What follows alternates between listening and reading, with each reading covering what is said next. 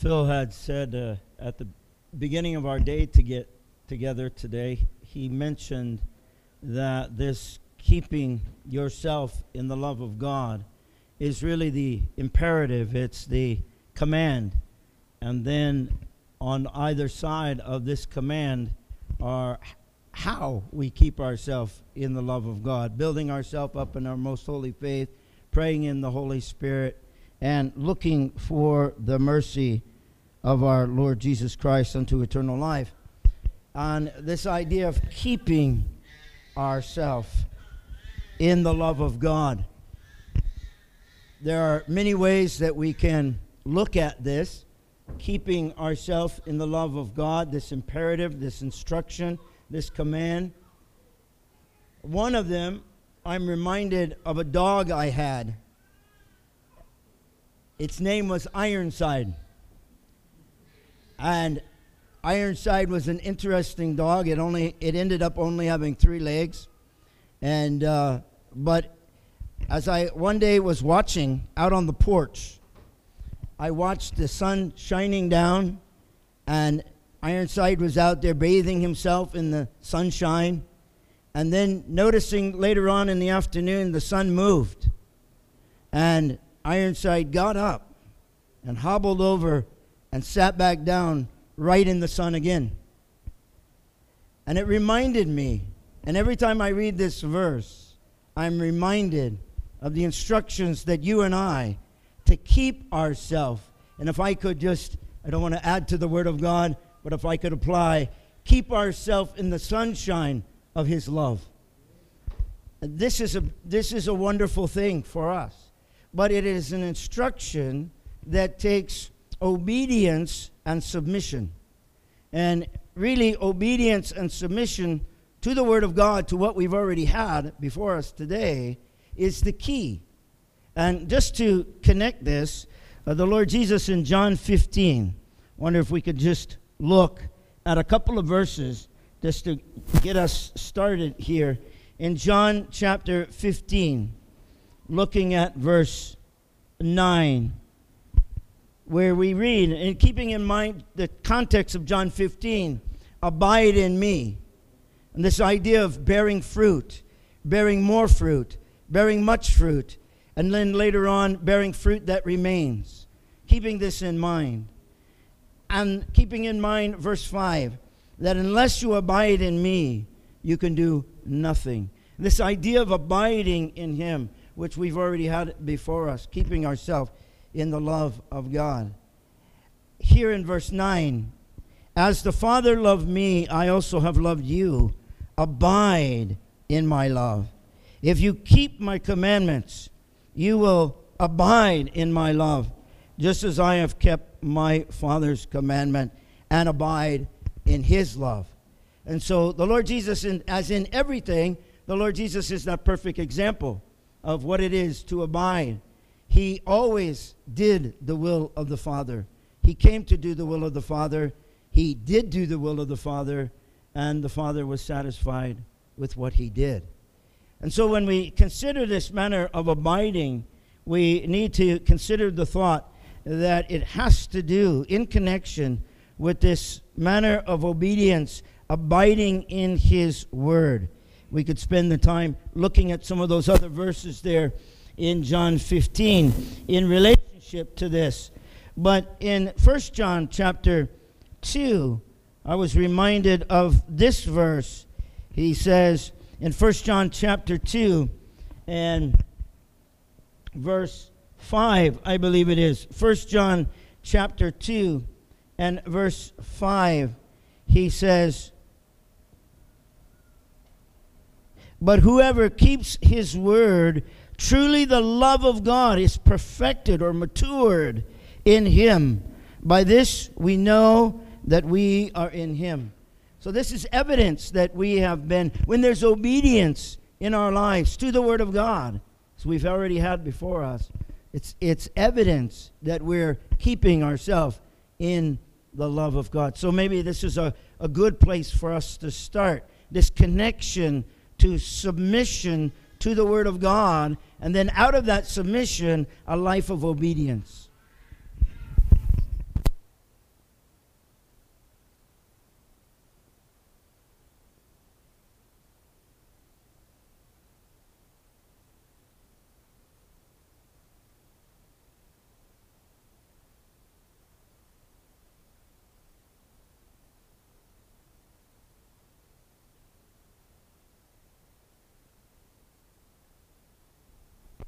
You know, there is a sphere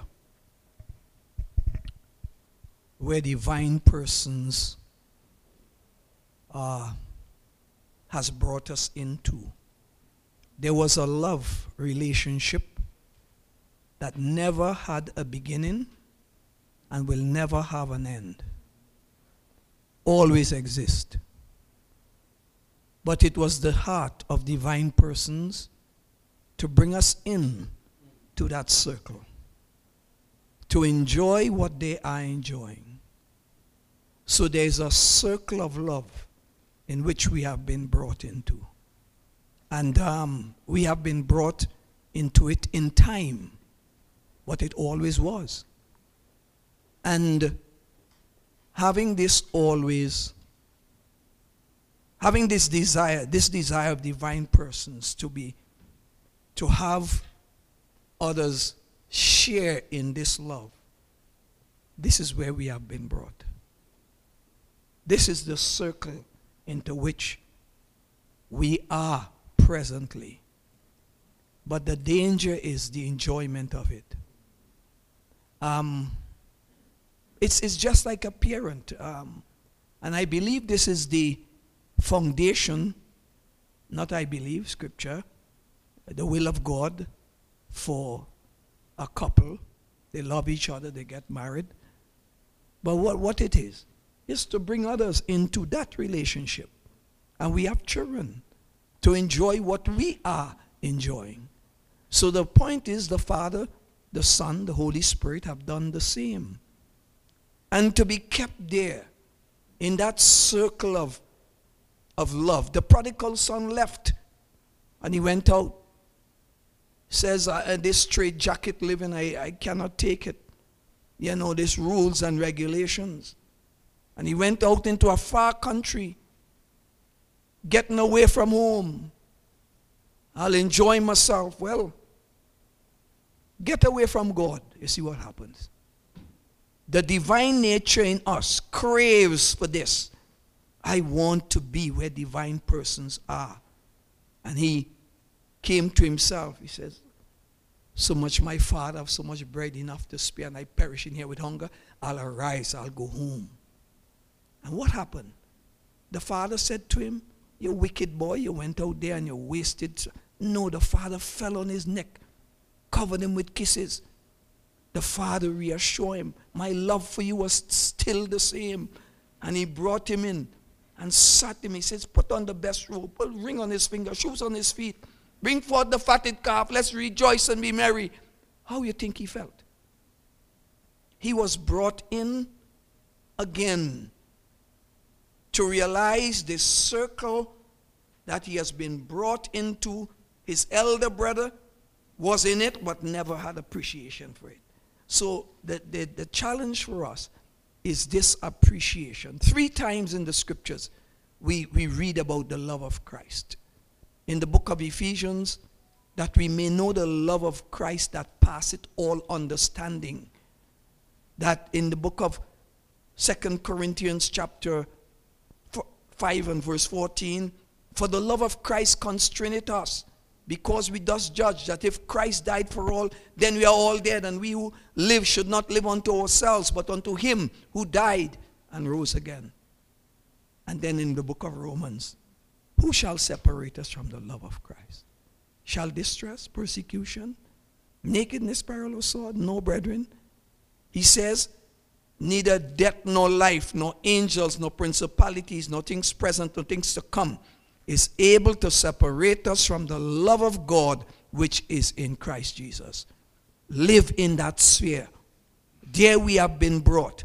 Let us enjoy. Let us ask, not enjoy, let, um, let us appreciate this place of blessing. A lot of Christians don't like the idea of being brought up in a Christian home. One guy said to me, I'm up to here with this Christian living. he never appreciated the privilege of being kept from the pits of sin. You see? Kept from the pits of sin and all the heartache that the unbelievers go through. He brought in a Christian home and they're in that circle of love and they're concerned about you. And they says, yeah, but I don't go this place. They're keeping you from something. And that is what love is all about. The atmosphere where the Father, the Son dwells, we have been brought into. That passage in Romans 8, um, I, I think, especially the last two verses, really brings out Paul's enjoyment. Because it, he doesn't bring it out as a, as a matter of fact. He also does that. But he's, I am persuaded. Paul had looked at the matter, he had calculated the cost, and said, No, it's not going to happen. He said, I am persuaded, and he lists 10 things, everything in creation. Nothing can separate us from the love of God. He doesn't say nothing can separate us from God. That's also true, of course, but it's easy to say that. But what Paul is dealing with in, in that part of Romans chapter 8 is the, is the challenges that come to us. And he said, whatever, whatever happens, whatever might face us, I am persuaded. In, earlier in the verse, uh, in the chapter, he says, I reckon. Paul had made up the balance. And I think there is, there is no one who suffered more for the Lord Jesus than Paul. He said, I am persuaded. Nothing. Nothing will separate. But then he doesn't say me, he says us. So that does not just apply to some elevated Christian, but Paul had the personal conviction nothing can separate us from the love of God. Not just from God, but that Paul, what Paul says here implies that what happens to us, all these 10 things he lists there, if God allows them, he does it out of his love. Earlier in the chapter, he points out that all things work together for those who love God. They work together for good for those who love God. That's what Paul brings out. I am persuaded. The challenge that comes to me, that comes to you is do we have that same persuasion?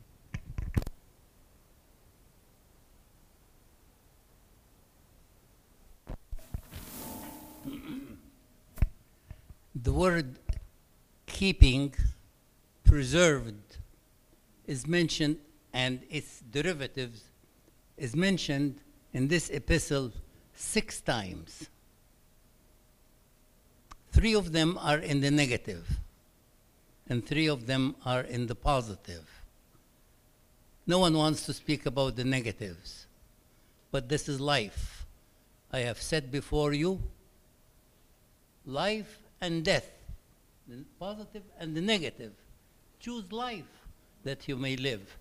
Therefore, we have three negative things that apply to the word keeping. One of them is in verse 6 did not keep their proper domain, and there are negative consequences for them.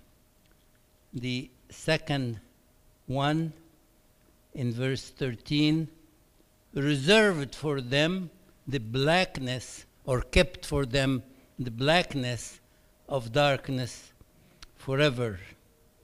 And uh, the third one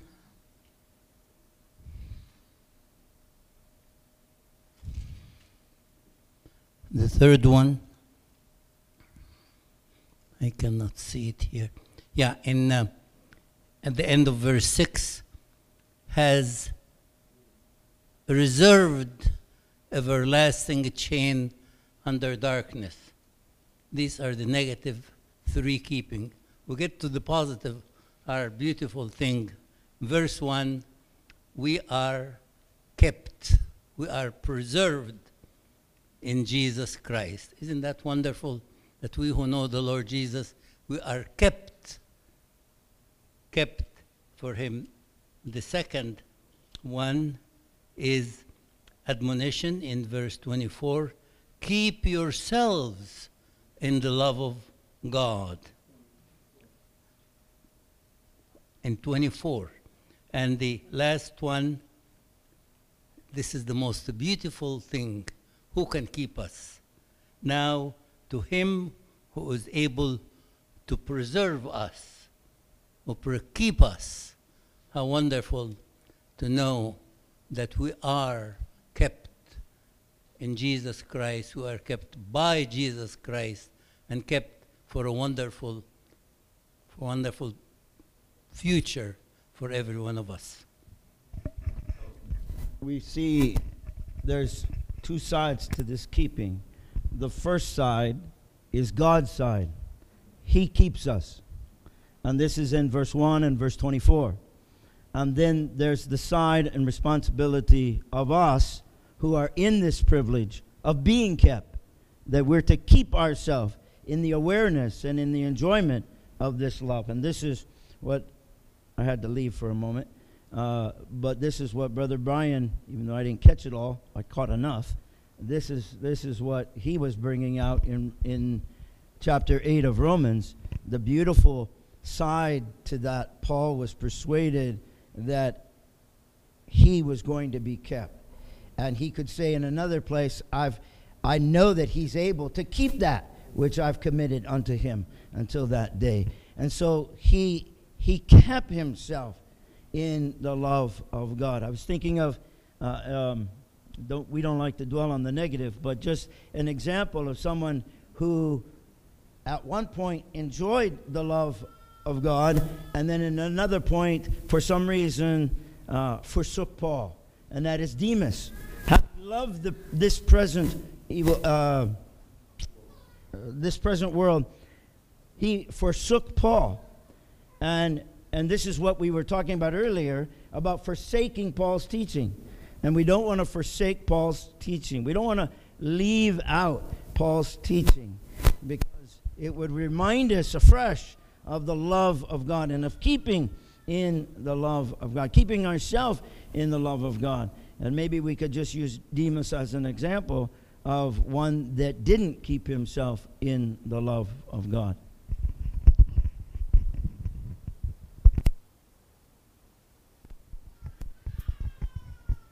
What are things that you keep? I, I don't mean like, you know, you never throw away, but, but if, if, if I say, I want you to keep this for me, what am I going to entrust to you? Something that is precious. There's a thought of preciousness connected with this thought of keeping and keeping ourselves. We're precious to God, aren't we? And He's keeping us. But is it precious to us to be in the love of God? If it's not precious to us from our side, we won't see the need to keep it, to keep ourselves in the love of God in a natural sense, the more precious something is, the more we secure its keptness. I don't know if that's a word. We'll put it in a safe. We'll, we'll lock it up. We'll, we'll do whatever we need to preserve it because it's so precious. And, and I think if we see that as well, is we, we ask ourselves, we're, we're to, it's, a, it's an active thing, right? It's not once and done all of these are active, ongoing um, exercises. And do we find the love of God so precious that if the sunshine moves, we go in that circle of that sunshine because that's what's precious to us as it's precious to God.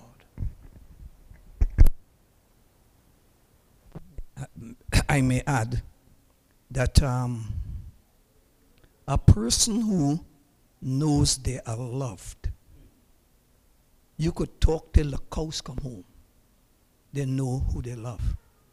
Okay? Some of us in this room, there's a lot of sisters around. But we love one. And some people may ask, well, what did you see in her? That, or him? You know, and, and you're puzzled.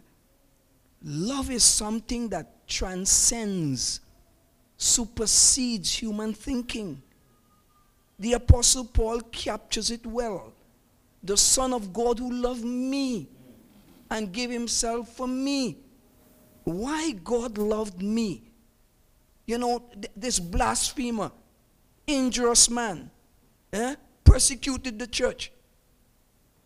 But he picked me up, put me in the ministry, and says, Now you go preach the faith you try to destroy. And the Apostle Paul, in this love, you couldn't beat him out of it. He was whipped, he was stoned, he was shipwrecked, false brethren. He says, You think you could beat this love out of me? No, you cannot. And this is the love into which we have been brought. If we really have this love that has been shed abroad in our hearts by the Holy Spirit, if this grips us, believe me, the little obstacles we go through and all they throw to us, we are going to say, Ah, I know I'm loved. It's, it's very therapeutic, brethren. You know, people go to a psychiatric bench to, for them to tell them you're valuable. Don't study about these things. You know, think about. Listen, you are loved. And you know what Jesus said in his high priestly prayer? That we may know that we are loved by the Father just as the Father loved him. So why should I have a guilt trip that nobody loved me? Ha, they could think what they want. I know I'm loved. And this is the attitude we need to have. I am loved. So if people feel, let them feel what they want to feel. But the Apostle Paul says this I have fought the good fight. I have finished the course. I have kept the faith. I have stayed in that atmosphere of love. When I was young, you know, I, I, I wasn't brought up in a Christian home. And one time I tell my brothers, I'm going to run away. I'm going to run away. I don't like this house. So my big brother said to me, Where are you going? I said, I'm going by, I'll find some place to go. You know what they did? They brought a suitcase. And they said to me, Pack. But time I start packing, it's like it brought some reality. Where you going? I just unpacked. I just unpacked. But what I'm saying, application, brethren, we, everyone who knows Christ as Lord and personal Savior, have been brought into a circle of love. Let that sink in, please. But do I enjoy this atmosphere? Am I appreciative of what has been done to bring me in? That is what reconciliation is. Reconciliation is I have been brought into the wealth and favor and all the love of God. He's not sharing anything. Peace, peace. We have been brought into everything that we may enjoy together. And where the expression of that needs to be seen? Amongst ourselves. Yeah, amongst ourselves. This love. Look at, they have Egyptians here. Kevin, what you are? Uh, he's, he's American. We have Canadians. We have Michigans. And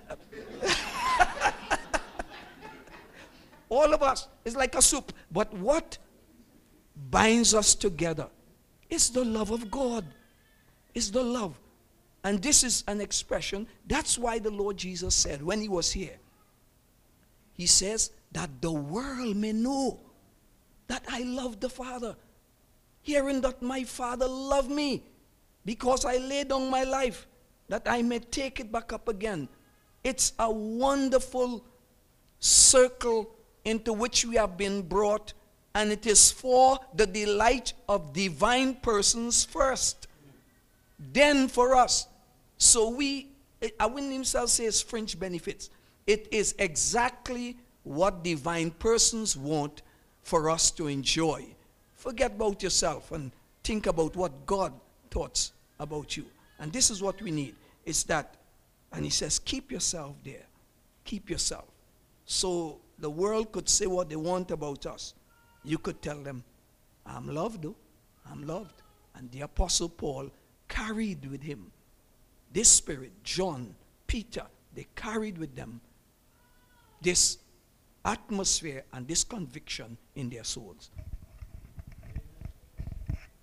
It is so wonderful, brethren. I'd like to repeat again the first verse of the last song that we sang. O Lamb of God, still keep us close to thy pierced side. Tis only there in safety and peace we can abide. With foes and snares around us, and lusts and fears within, the grace that sought and found us alone can keep us clean. It was a beautiful song to sing. And here it is. We read in the time of David, King Saul would go and kill 85 priests of the Most High God, and only one, Abiathar, would escape and goes to David. And when he got to David, David was so sad, and he said, I caused the death of all those priests.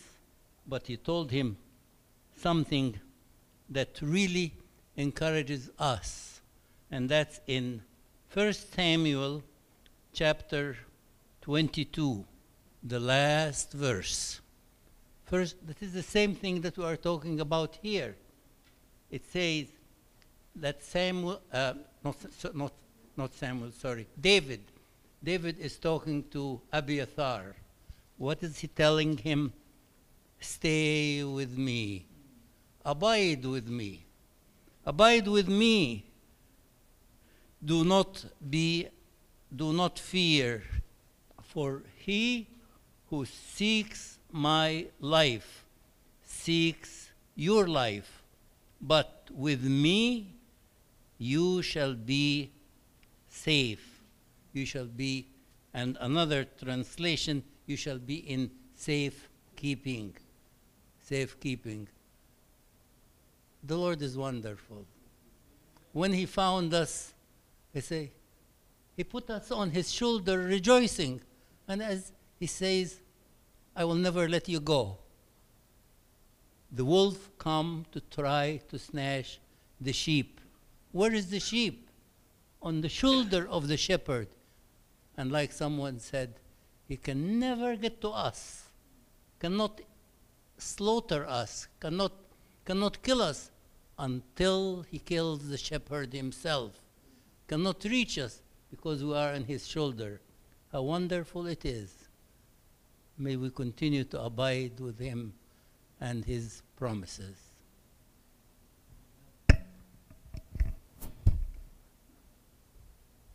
Just want to. Go ahead. No, no, no. You go ahead, brother. Go ahead. I was uh, thinking, as you mentioned, Second Samuel of Mephibosheth, and how he ate at the king's table continually. And uh, uh, to tie together with what was mentioned earlier uh, about the enjoyment of God's love. Uh, every meal that Mephibosheth ate at the king's table, he was reminded of the love of David and the grace in David's heart that uh, was poured out to him. And so, this keeping ourselves in the love of God, the Apostle John mentioned in his last statement in 1 John, the last verse, brethren, keep yourselves from idols. So if we're going to keep our, uh, you know, what is an idol? It's something that you love, something that you're attracted to. And if we're going to keep ourselves in the love of God, we must keep ourselves from anything that competes with that love. And that requires the constant vigilance of every one of us as believers as the Holy Spirit within us quickens our understanding and our thoughts and our recognition that there's something that's knocking on the door of our hearts to take the place, to take His place, something that would be attractive to us, just as we mentioned Demas, something he had a beginning where he moved out of the love of God. We don't know what it was.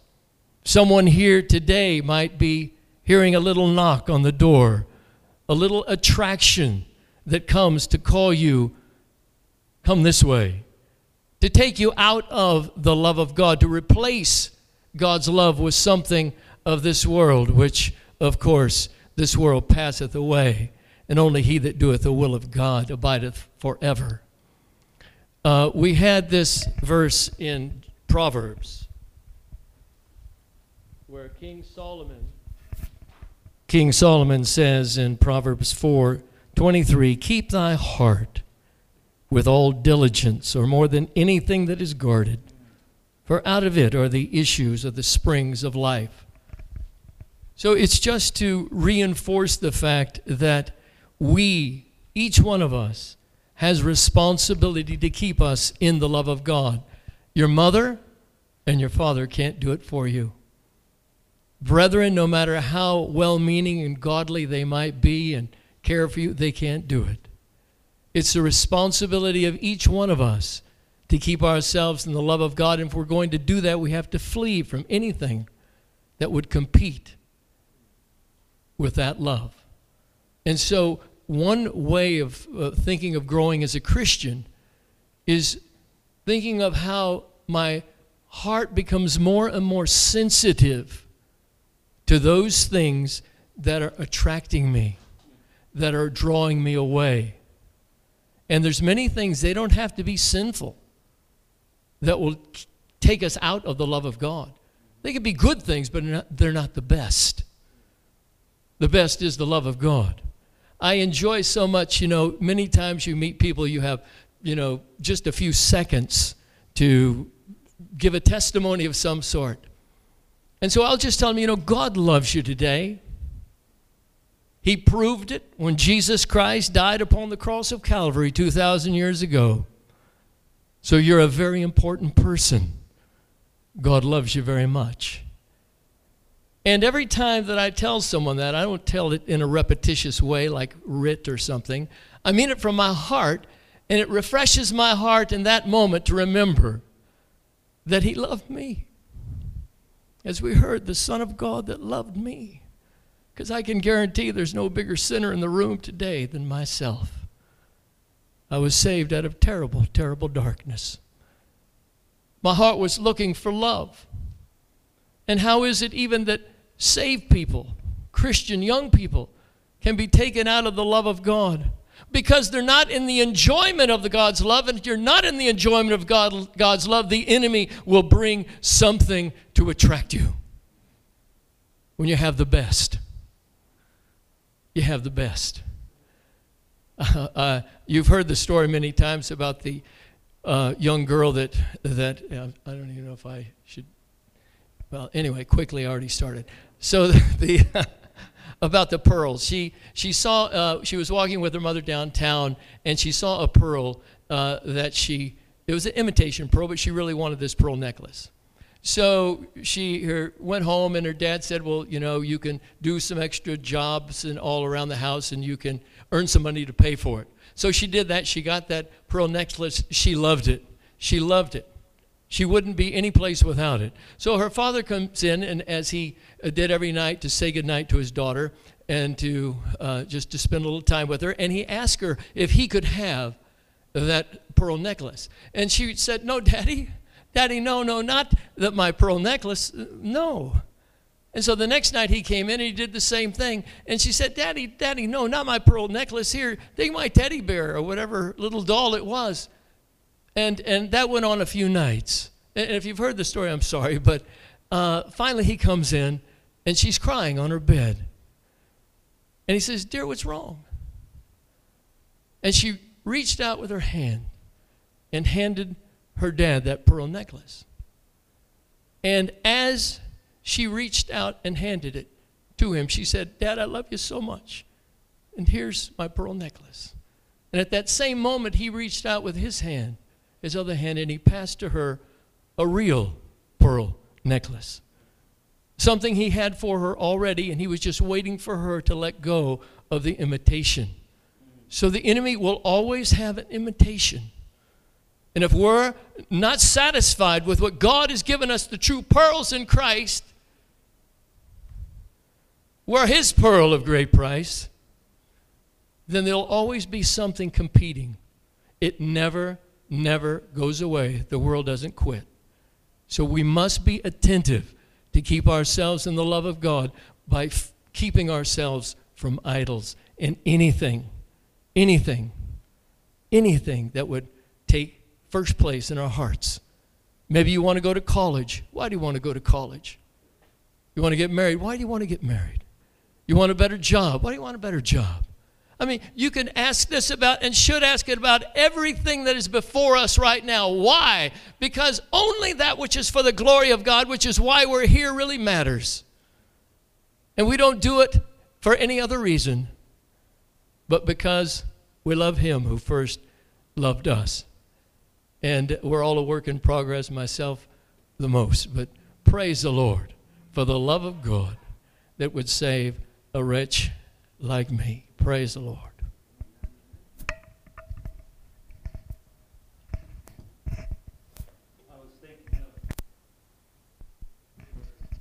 I remembered the word that I wanted to try to remember with Demas. Demas having loved this present, present world. And I think to brother brother Lance's point, the when our occupation, when we lose sight of everything that we've been brought into, and we lose sight of what awaits us, and we lose it because of the present world that we live in, that's when we're not keeping ourselves in the love of God. And when we think about this, this, this world and all that it offers, we're reminded not to love the world or the things that are in the world. If anyone loves the world, the love of the Father is not in him. And, and on it goes. And he, he talks about here in 1 John chapter 5, he talks about for all that is in the world, the lust of the flesh, the lust of the eyes, the pride of life, is not of the Father. And he really desires to bring us into this, this intimate uh, appreciation of what the Father has for us. And I was thinking of those verses. Uh, we've referred to them a bit, but I want to just read them in the context in Ephesians chapter um, 3. Ephesians chapter 3. Paul says, For this reason I bow my knees to the Father of our Lord Jesus Christ. So this prayer is to the Father. And he says, From whom the whole family in heaven and earth is named, that, or in order that he would grant you. So this is what he's praying that the Father would grant you, according to the riches of his glory. And that's what we just heard illustrated the riches of his glory to be strengthened with might through his Spirit in the inner man, in order that Christ may dwell in your hearts through faith, in order that being rooted and grounded in love, keeping yourself in the love of God, may be able to apprehend with all the saints what is the width, think of Calvary, and the Lord Jesus stretched out his arms. The length, how long that love is going to last for all eternity. The depth that he stooped down from glory to come. And the height where he's brought us into. Oh, beloved, Paul is praying here uh, that we might enter into this. And he says, to know the love of God which passes knowledge, to keep ourselves in that love, to know it in a more intimate, deeper way. And then he goes on to say, to know the love of God, uh, the love of Christ, which is passes knowledge, in order that you may be filled with all the fullness of God.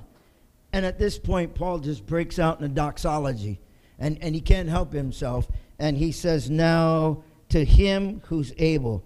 To him who's able, and we're going to have this in, in Jude, the ability of our Lord, but just to put it in the context here, to him who is able to do exceedingly, abundantly, above all that we ask or think, according to the power that works in us, to him be glory.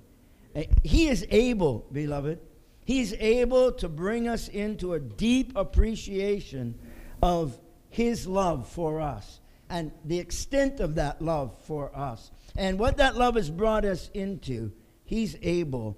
And all we have to do is be willing recipients to enjoy that and keep ourselves in that love. When it comes to keeping, we cannot ignore the importance of the Word of God. If we go to the book of Proverbs in chapter 2, my son, if you receive my words. In chapter 6, my, in chapter 7, my son, keep my words.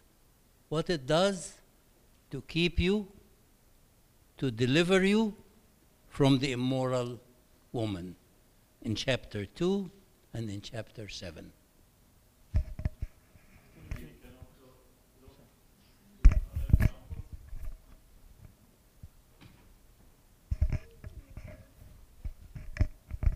We have heard from different examples from the Old and the New Testament, like Paul, who has exposed himself to the love of God. And I think one other example is also for sure the disciple John. If you would have asked him, John, tell me about you, I think he would have not said, I'm an ex fisherman, I'm coming from that city. No, he would have said, I am the one whom Jesus loves. And maybe we can look in one other uh, to one other example, and this is from a woman. We can maybe say also a sister in the Song of Solomon. There we see a wonderful example, I think, for us in the Song of Solomon, chapter two.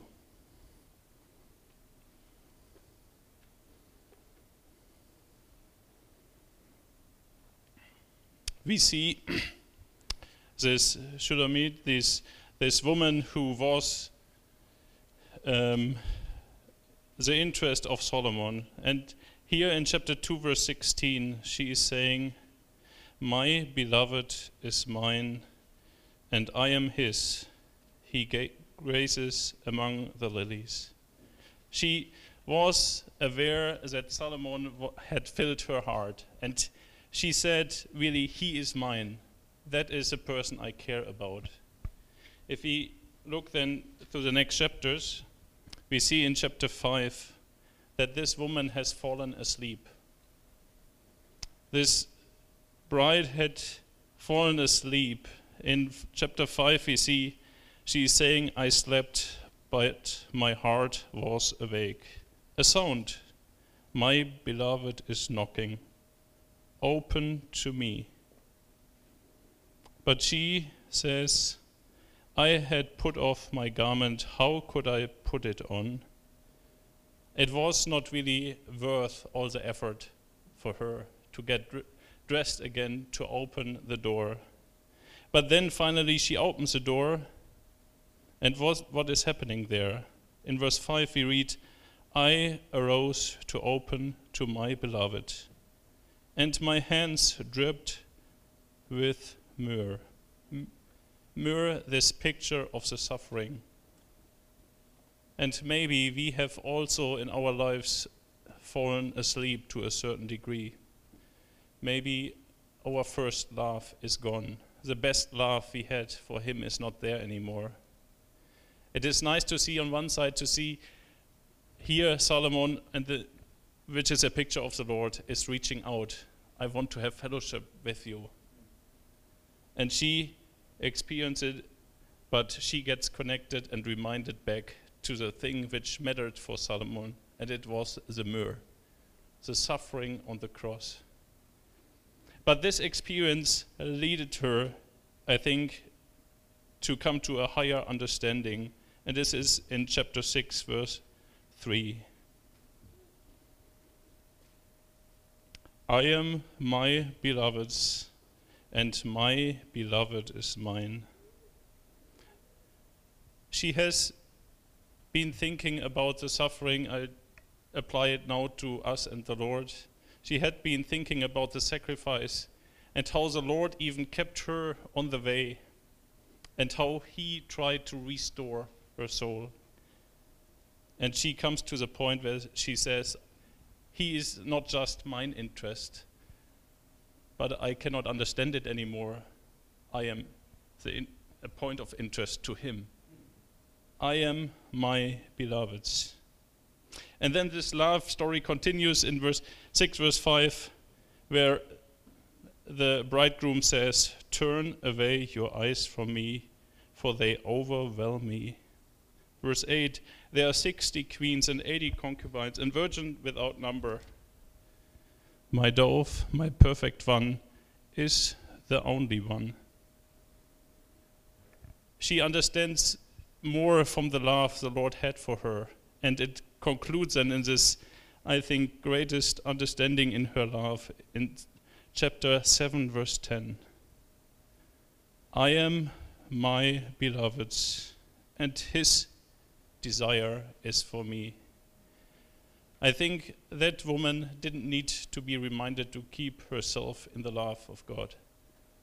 She has really experienced this. She has been focused away from her love to the Lord, but had been more thinking about the love towards her.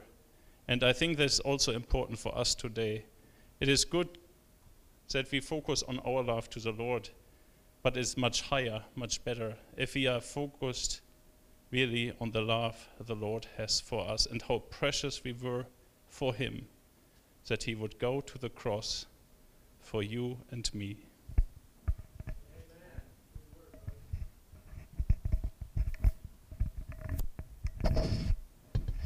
I think the Spirit of God has brought us to a point where recognize, I have to say, uh, Benjamin, my the scriptures I had was those scriptures you brought. But there's a wonderful outline that on the Song of Solomon's given by uh, Hamilton Smith. You have in that book the awaking of love. Then you have the assurance of love. You have the restoration of love. You have the weakness of love. And you have the triumph of love. Of all the books and the love songs that people have sung, there's none like this. Okay?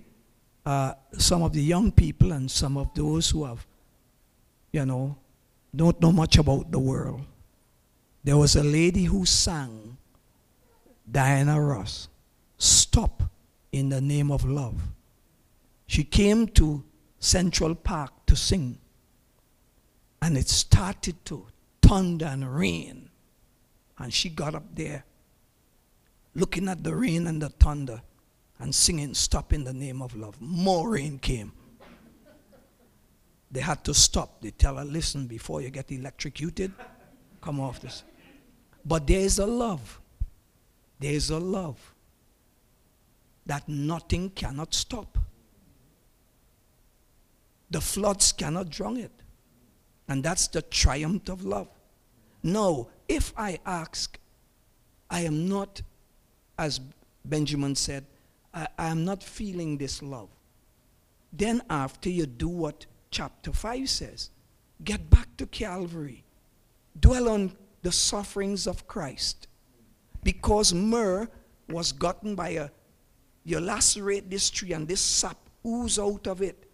And uh, as he put his, his hand on the, uh, on the handle of the lock and she smelled it, she knew what that meant. The suffering love of Christ. That's why the Apostle Paul said, The Son of God who loved me, I am crucified with Christ. Nevertheless, I live, yet not I, but the uh, but Christ liveth in me. And the life that I now live, I live by the faith of the Son of God who loved me and gave himself for me. Dwell on Calvary. It will rekindle again that love that I don't appreciate. Look and see what he has done. And after that, she smelt this, this, this aroma. She got up and started looking for him. And what she said? Said, what, what is your beloved more than another beloved that you are so charging us? And she says, Listen, if you find him, tell him I love him, I love him, I love him. I'm sick of love. And she started describing her bridegroom. And you know what the daughters of Jerusalem said? Listen, we will look for him with you. But when you come to chapter 8, I was hoping Benjamin got there. But the Spirit of God probably left this for me to say. In chapter 8 and verse 6, set me as a seal upon thine heart, as a seal upon thine arm, for love is as strong as death. Jealousy is as cruel as the grave. The coals thereof are coals of fire, which have a most vehement flame. Many waters cannot quench love, neither can the floods drown it. If a man will give all the substance of his house for love, he would be utterly rejected. This love into which we have been brought is all on God's side. On our side is just the enjoyment of it. And God has done such a wonderful job. He has given us the Spirit. What is the fruit of the Spirit? Love. So I don't have to ask God for love. I have it. But what I have to ask God for is how to manifest it. Don't love in word and in tongue, but in deed and in truth. God manifested his love towards us in that he sent his son into this world to give his life to be the propitiation for our sins. It's love in action. Don't tell me you love something and there is no response. Never give your wife a kiss and you says, I love you. No, something wrong. Something is wrong. And I have learned, you know, I travel a lot, and my wife would say, Don't bring her nothing for me. Don't listen to it, fellas. Don't listen, it's not true. Anytime you go away, make sure you bring back home something. Because, oh, you was thinking about me, eh? but they all say, don't bring, don't study about me. Oh, yes, I am telling you, love never fails.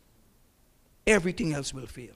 Love never fails. That's the circle into which we have been brought. I'm not dwelling on the negative side of leaving and all this stuff. I don't want to know what it is to be backsliding. I don't want to know what it is to walk away from. I don't want that experience. And God knows I don't want that.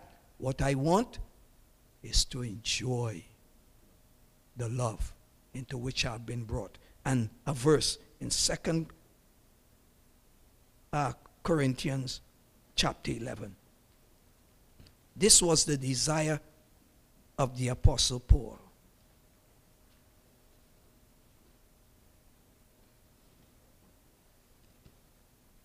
Second Corinthians chapter 11, and he says, I am jealous over you with godly jealousy, for I've exposed you to one husband, that I may present you a chaste virgin to Christ. But I fear lest by any means, as the serpent beguiled Eve through subtlety, so your minds should be corrupt from the simplicity that is in Christ. This is the desire of the Apostle Paul. Stay faithful to Christ. Stay faithful to that relationship.